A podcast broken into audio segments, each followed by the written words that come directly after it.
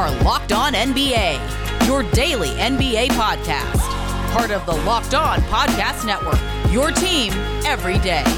What's up, and welcome to another Monday edition of Locked On NBA, the biggest stories with the local experts. I'm your Monday host, Jackson Gatlin, also host of Locked On Rockets right here on the Locked On Podcast Network. Today, we'll be chatting with John Karalis from Locked On Celtics as the Boston Celtics fall to the Golden State Warriors in game two of the NBA Finals. What went wrong for the Celtics? What went right? And what do they need to adjust as the series shifts back to Boston? Then we speak with David Locke from Locked On Jazz. The Utah Jazz head coach, longtime head coach Quin Snyder, is reportedly stepping down from his position. How big of a loss is this for Utah? What does this mean for the future of guys like Donovan Mitchell and Rudy Gobert? Lastly, we chat with Philip Rossman Reich from Locked On Magic as the Orlando Magic have the number one pick in this year's NBA draft and therefore will dictate how draft night plays out. Is Jabari Smith the guy for Orlando at number one, or could it be someone else? Is there a possibility we see Orlando trade out of the top spot? As always, appreciate you for making Locked On NBA your first listen each and every day. Today's episode is brought to you by Bet Online. Bet Online has you covered this season with more props, odds, and lines than ever before. Bet Online, it's where the game starts. Joining us now live from the Bay is John Karalis from Locked On Celtics and Locked On NBA, who you can follow on Twitter at John underscore Karalis. John, this was a two point game at halftime, and mm-hmm. death, taxes, Golden State Warriors third quarter runs put this game away. Final score 107 88 uh, here in game two in the Bay first off, how much of, of Boston's struggles to you were, were, were self inflicted, especially over the course of that third quarter? Yeah, I mean, I'm, i think a, a, lot of what Boston did, what what cost them was self inflicted. 33 points off of turnovers for the Celtics. I, you know, I said this with Cyrus when we did our crossover episode. I said it on my podcast a ton. This this series comes down to which team wins the points off of turnovers in any specific game. It, whichever team wins that four times wins this series because they're both high turnover teams. They're both teams prone to doing this, and the Celtics did it a lot in this game. Um, and, and look, in that third quarter, five turnovers for 11 points. So it's not just turnovers, it's the live ball turnovers, it's the steals, it's all of that stuff. You said two points at halftime. I'll do you one better. Six points with four 415, 417 to go in the third quarter. So the Celtics took the hit from the Warriors and responded somewhat. They, they did well enough to be in the game with four minutes to go in that third quarter. And then it was just Curry, Curry, Poole. You know, like, like it was just one after another after another.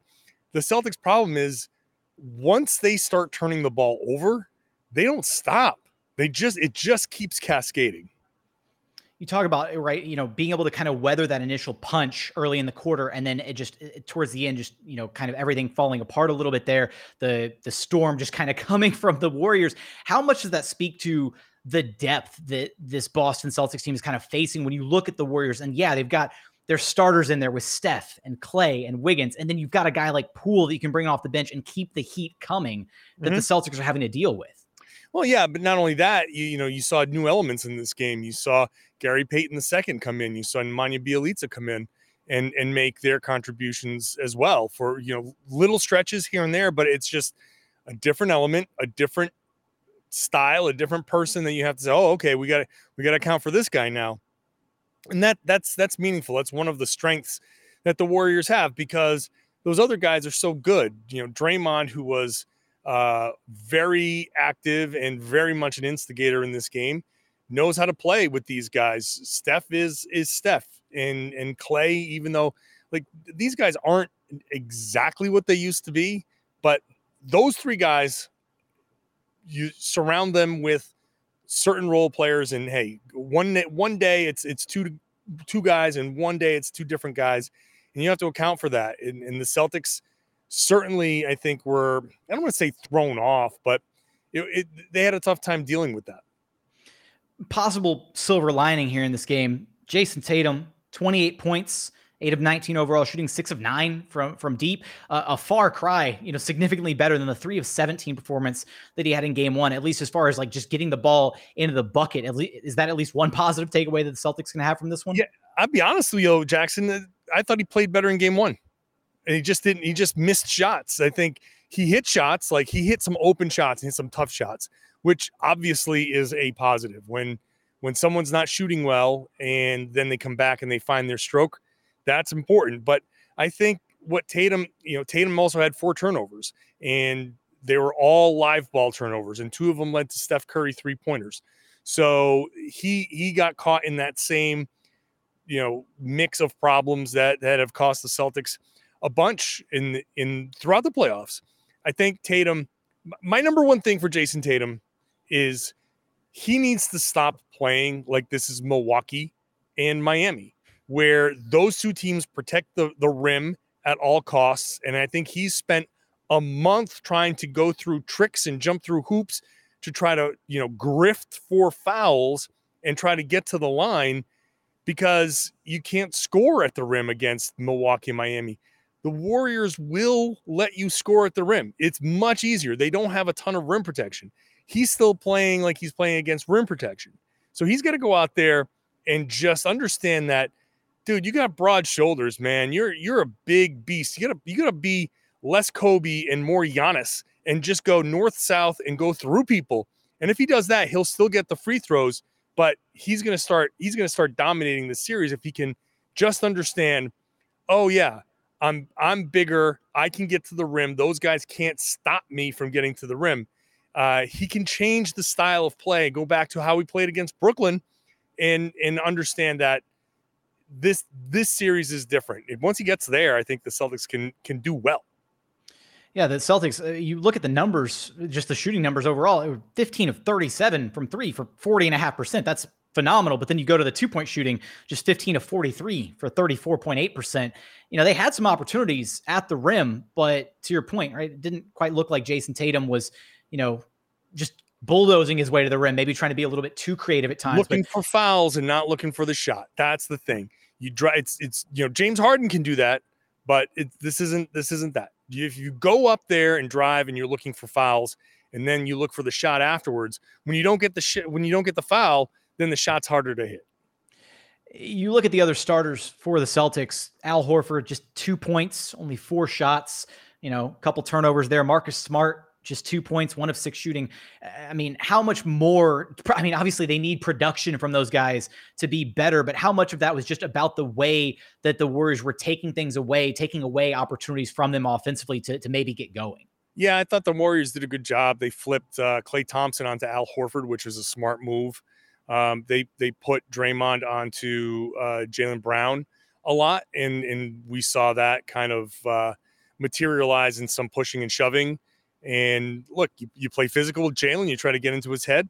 Smart. This is, is a smart team over there with with the Warriors. So um, I, I do think that you you take away Al Horford. That's a that was an important floor spacer. And if he he didn't even get a, a look, he didn't never, mind a shot. He didn't get a shot from three, but he didn't even get a look that he passed up from three. So they did a good job on the ancillary uh, ancillary players. But again, when they do that, that has to be the signal to Tatum that you got to go and attack, and Jaylen Brown as well. But Tatum primarily because he's he's the number one option, and and he's going to have the ball in his hands a lot, and he has that ability. So they can get those guys those open looks, Smart, Horford, everybody else, when the Celtics start attacking the rim and sucking in that defense, and then start kicking it out. The Celtics did a poor job getting the paint touches in this game, and, and I think they need to get back to that. If you're the Celtics, John, despite losing here in game two, how confident are you having already just stolen the one game you need, you know, in the Bay from game one? You're tied up series 1 1, heading, you know, as things shift back to Boston. Yeah. I mean, obviously, that's a big positive, right? You come in, you win game one, and, you know, you put it out there, hey, we can win on the road. And the Celtics, the other positive for the Celtics is they haven't lost two in a row in, you know, forever. And so hopefully that can continue. Now, on the downside, the Celtics haven't exactly protected home court So you think here and you say, all right, well, the Celtics stole one. They they got the split that they're looking for, and you go home, you protect home court, you win this thing in six, plan the parade. But the Celtics have a better road record than home record, and so they need to they need to make sure they take care of business at home and not relax and think, okay, we're home crowd's going to carry us. We'll be fine. Uh, they, they do have a, they still have that, that issue. So yeah, it's a big positive, a big positive to go back home and understand like, Hey, you win game three, you win game four, you protect home court, you do your job. Now you got a three, one lead and you got a, a couple more chances to, to go out there and, you know, close this thing out. But you, you still got to go out there and actually do the job. And that's a lot easier said than done, unfortunately. But what adjustments will the Celtics make, you know, heading into game three? Will they be able to protect home court as the series shifts back to Boston? You're going to have us covered for all of that and more, of course, over at Locked on Celtics. John, appreciate you stopping by Locked on NBA with me. You got it, man.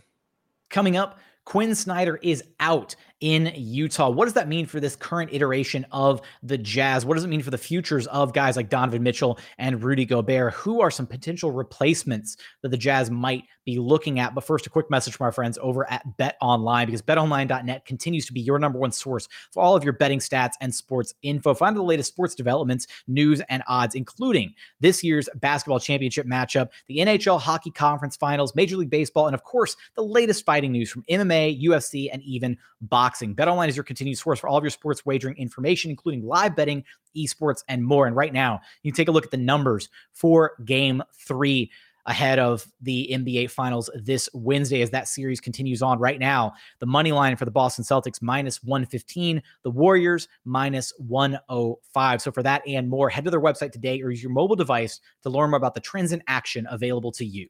Bet online. It's where the game starts.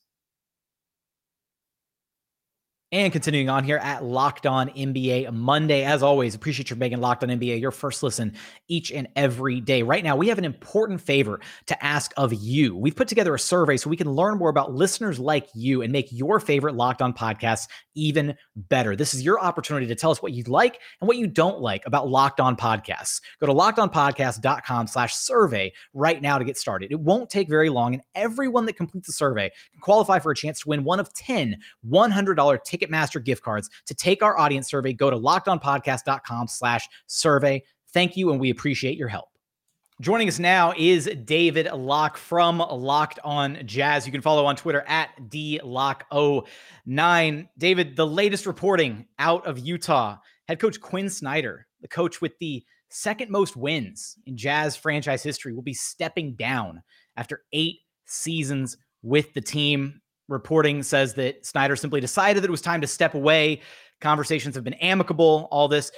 What, first off, just immediate impression reaction to what this means for this Utah Jazz team. I know that this is a team that's, you know, faced some scrutiny, a couple first round exits in the past prior, you know, past couple post seasons, maybe some uncertainty about the futures with Donovan Mitchell, Rudy Gobert, and now Quin Snyder out the door.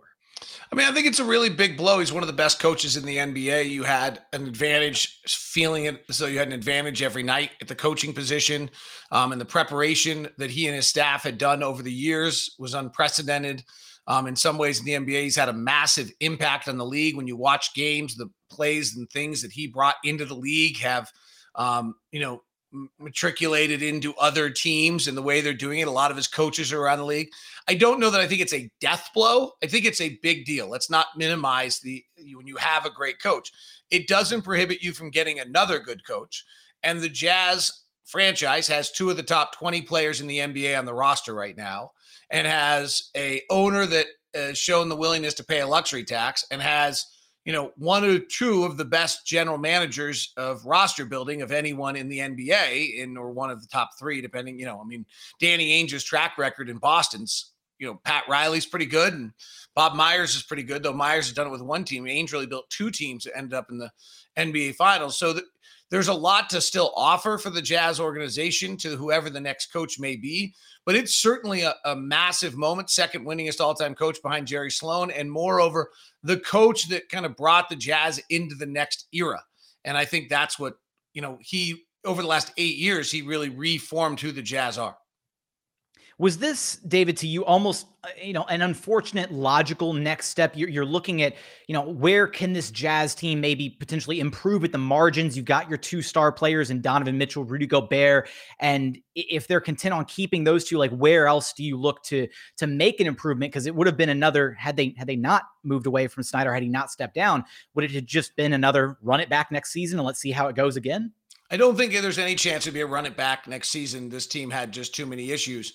I have a hard time believing that you've gotten better by having one of the best head coaches in the league leave, but I would have said the same thing with Boston and Brad Stevens. So let's let time tell on that one over, you know, rather than and pronounce it today.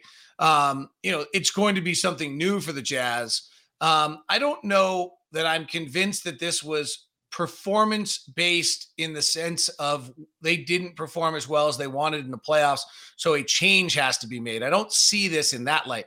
I see that Quin saying, hey, they need a different voice if that's what this franchise is going to be. I see it as eight years of wear and tear, and particularly the last three have been devastatingly tiring with the COVID impact on the last three seasons.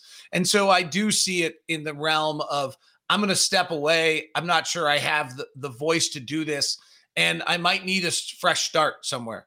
Um, if he was a professor, you'd give him a sabbatical and you'd put him back in charge in a year, but we can't do that in the NBA. More importantly, from this, David, what does this mean for the future of, of Donovan Mitchell, a guy who was committed long term to this Jazz organization? There have been question marks about his future with this team. This is a guy that had a lot of confidence in Quin Snyder as his head coach. Uh, does this necessarily mean the like could this be the Jazz moving in a different, a completely different direction? You know, how do you interpret this as far as Donovan Mitchell is concerned? I, I don't know if I think it has a. I know that's the logical next place to go. I'm not sure it has a big impact. I could make a claim right now that I think it actually increases the chance that Donovan and Rudy come back because it'll be under a new voice.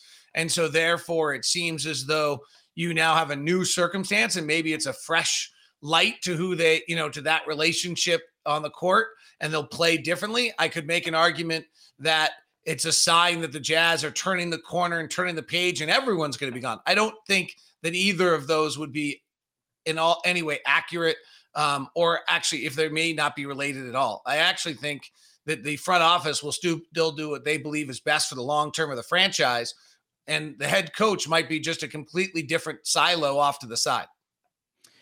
Do you think the next head coach coming in, whoever that name may be, which we're going to figure out here in just a second. If there's any names on the market that you've potentially got your eyes on, I know this news is so fresh, but eh, the next head coach, what exactly uh, would you like for this person to bring to this role that maybe Quin Snyder was either not necessarily lacking in, but just something that has to be brought in to be able to try to get the most out of this current version of this Jazz team?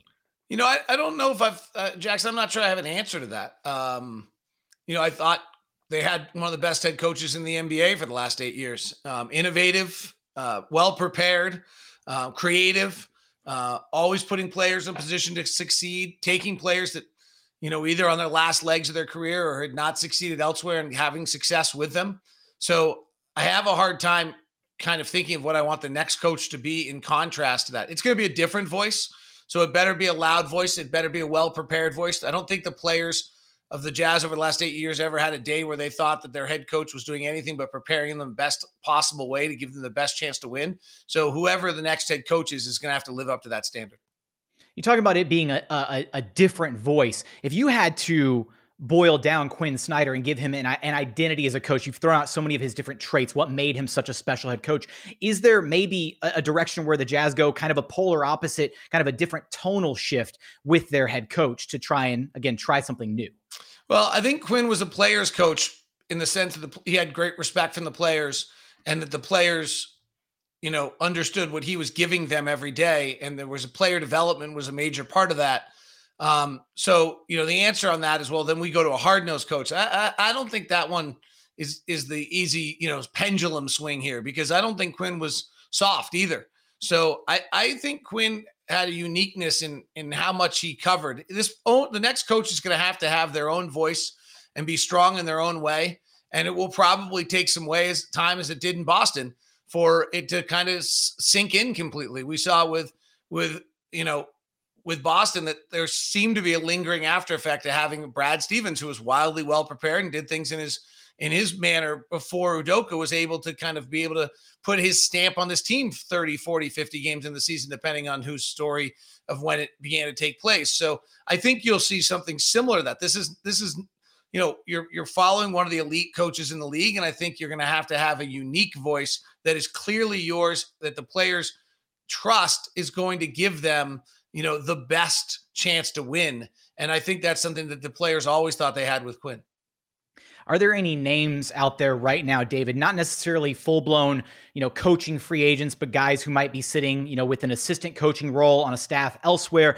or somebody that you think would be kind of poised to take a crack at, at this this version of this Jazz team. What's so interesting about this is that Danny Ainge will lead this hire, and he's hired two head coaches in the league. One was Doc Rivers former player who had coached a bunch of times in the league, but not success really that successfully at that point, except for from the Clippers and we can look back and determine what we you know what we think of that tenure.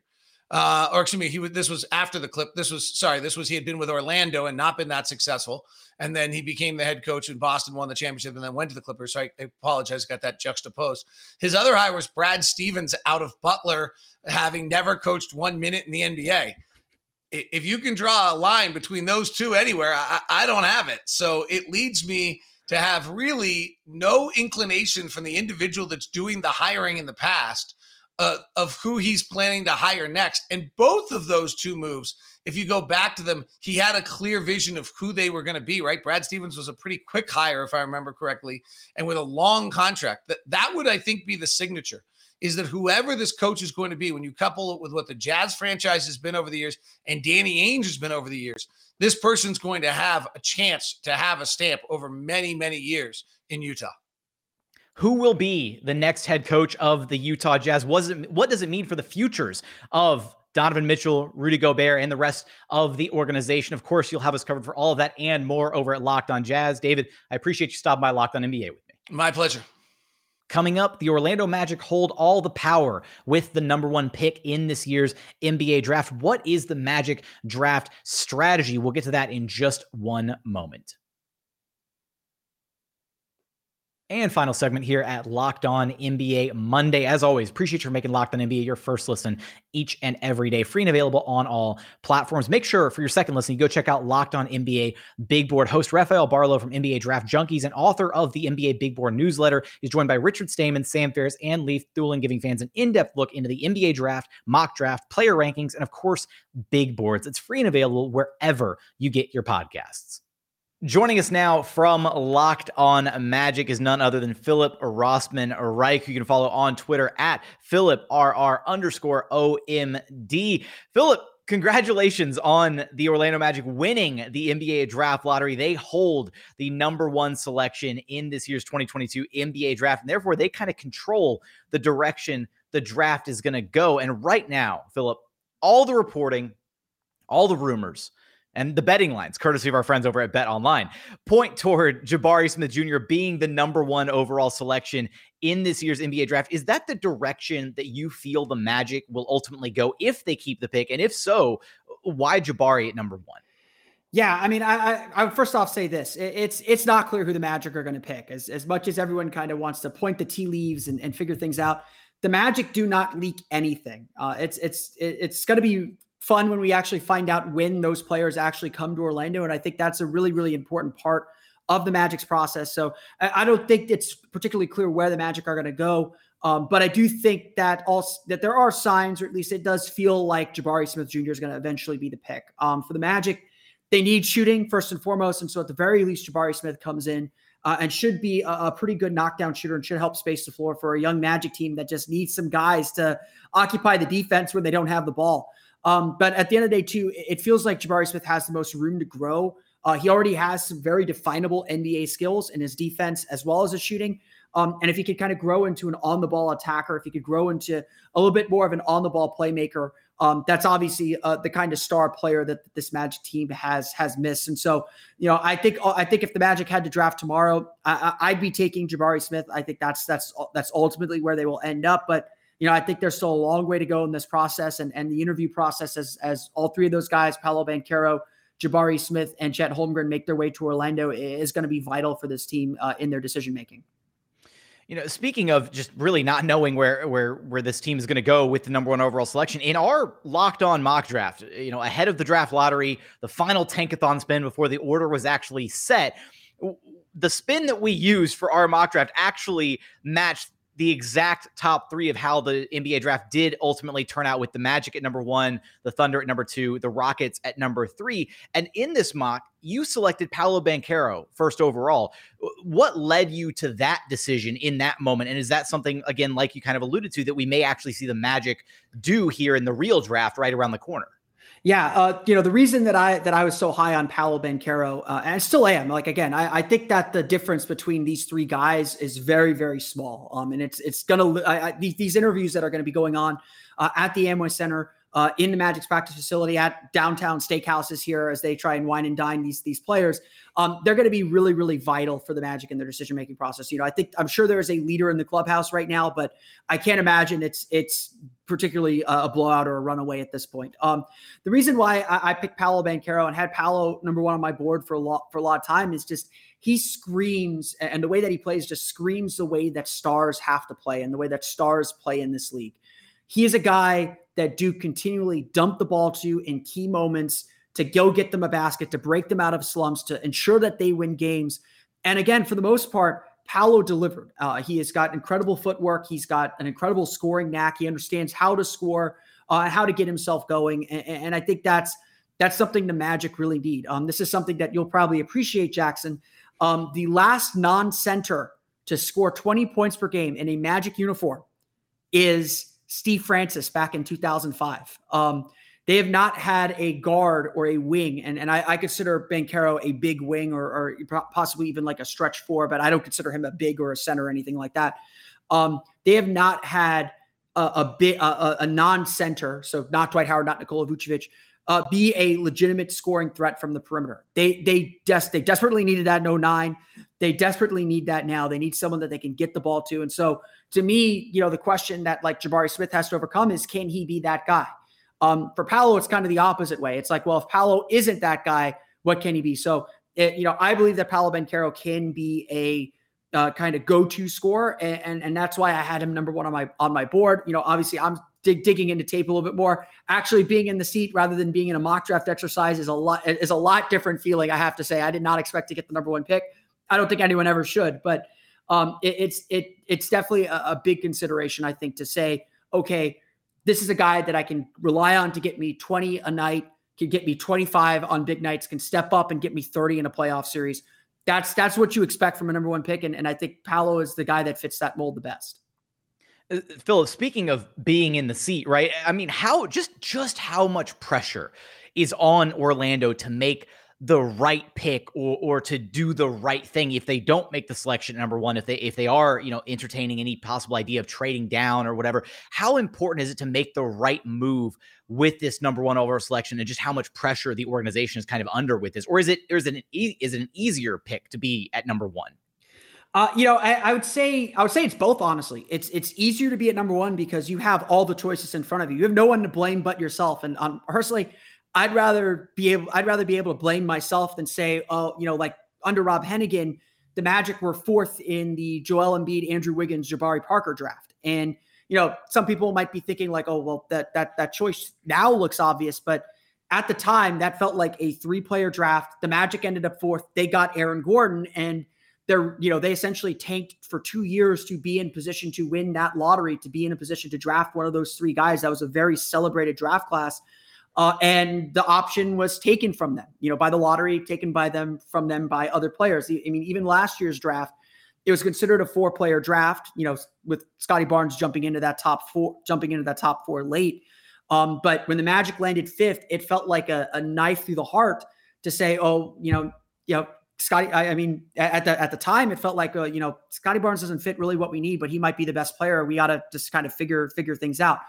To have the choice and to have that power, um, yes, it, if Jeff Weltman gets it wrong, if he gets it really wrong, if the guy that he picks isn't a, a star player or isn't a key player for this team, it's probably going to cost him his job. So there's obviously pressure there. You got to get this pick right. And, and like I said, I think all three of these top guys are widely considered top guys Um, I don't think there's a problem with any of them. It's it's it's there's there is no bad choice in my mind. Um, but there's pressure to get that get that part right. But at the same time, it's your choice. You got to trust your draft process. You got to trust uh, your decision making process and trust that you're going to end up with the right conclusion and, and, a conclusion that you can live with and be successful with. And at the, at the end of the day, it's about your player development and, and your ability to put a team around those guys and make them successful. That's going to prove you right in the end having mentioned this now maybe a couple times just in passing through our conversation but what what would it ultimately take to get the magic to budge from the number one overall pick and trade down i know that you've mentioned that you know th- these at least the top three guys the three bigs are you know possibly very incredibly close as far as like how you're evaluating them you know from a talent perspective. Um you know would the magic potentially be in a position to want to recoup an additional asset if you know they don't see the mar if the margin is razor thin between these three guys and they think they can trade down to two or even three with Oklahoma City or with Houston and, and you know pick up an additional asset and still walk away with one of the three guys is that something you think is in the cards for them at this point you know I I, I think it would have to be a a big offer um, you know, the Magic as a franchise do have some experience in trading the number one pick. And, you know, back in 1993, Orlando won the lottery uh, and uh, drafted everyone expected them to take Chris Webber the Magic didn't need Chris Webber. They had Shaquille O'Neal. And so obviously there's a different situation where they already had what was very clearly a generational talent and, and a superstar in their roster. He's an all-star as a rookie. Um, they could they could kind of play around with the draft that way and say, okay, let's make sure, let's go get the let's let's see if we could play the draft to get the guy that we really want in, in Penny Hardaway. Uh, and they happen to have this like absolute right condition where Golden State was desperate to get one of Chris Webber or Shawn Bradley.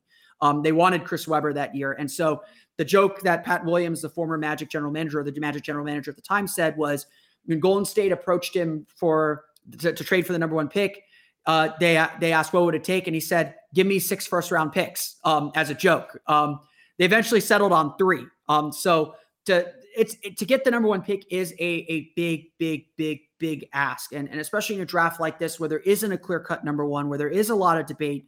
Um, you know, certainly the Magic could say, well could play like Boston did a few years ago with with Markelle Fultz and Jayson Tatum and say the guy we really want is Jayson Tatum. Let's play everyone's interest in Markelle Fultz uh, against them to, to extract some more assets. But by the same token, I don't think Orlando can be cute here either. Um, you know, Orlando, they're already pretty loaded with young guys. Um, if anything, they need to get a veteran and and and to to you know to trade the number one pick to trade down, maybe to get the guy they want wanted all along. Uh, they uh, to me, I would say they'd have to get some draft capital for sure, but they probably want a veteran. And to me, that would be more of a signal of we believe that our team is ready to compete for something bigger um, than people expect us to compete with. We believe that we are a play-in team, where the expectation is to be a play-in team at minimum heading into next season. And I just don't think the Magic are there organizationally yet. So I would I would anticipate unless a killer you know, three future firsts, you know, very little protections, or, you know, like a really good veteran player that really kind of accelerates this rebuild in, in a significant way. That would be the only way for me that this this team moves off the first pick. And and they'll they're they're you know, any of those top three guys, no one they can rationalize it very, very easily. I don't think anyone would blame them for taking that. So I, I don't think they need cover to to say like, hey, our guy was actually Paolo Banchero and we took him first. Like I think people would accept that. What direction will the Orlando Magic ultimately go with the number one overall pick? Will they make the selection? Will they surprise a lot of people by not taking Jabari number one overall? Will they trade out of that number one spot? You're going to have us covered for all of that and more over at Locked on Magic. Philip, I appreciate you stopping by Locked on NBA with me. No problem. Thanks for having me on. That's going to do it for another Monday edition of Locked On NBA. As always, appreciate you for checking out the show. If you haven't done so yet, please consider subscribing wherever you listen to your podcasts Apple, Spotify, Google, the Odyssey app, free and available on all platforms. Also, be sure to check us out on YouTube. Just go to YouTube, search Locked On NBA, like, comment, and subscribe. But as always, thank you so much for listening. We look forward to having you back right here at Locked On NBA Monday. Biggest stories with the local experts.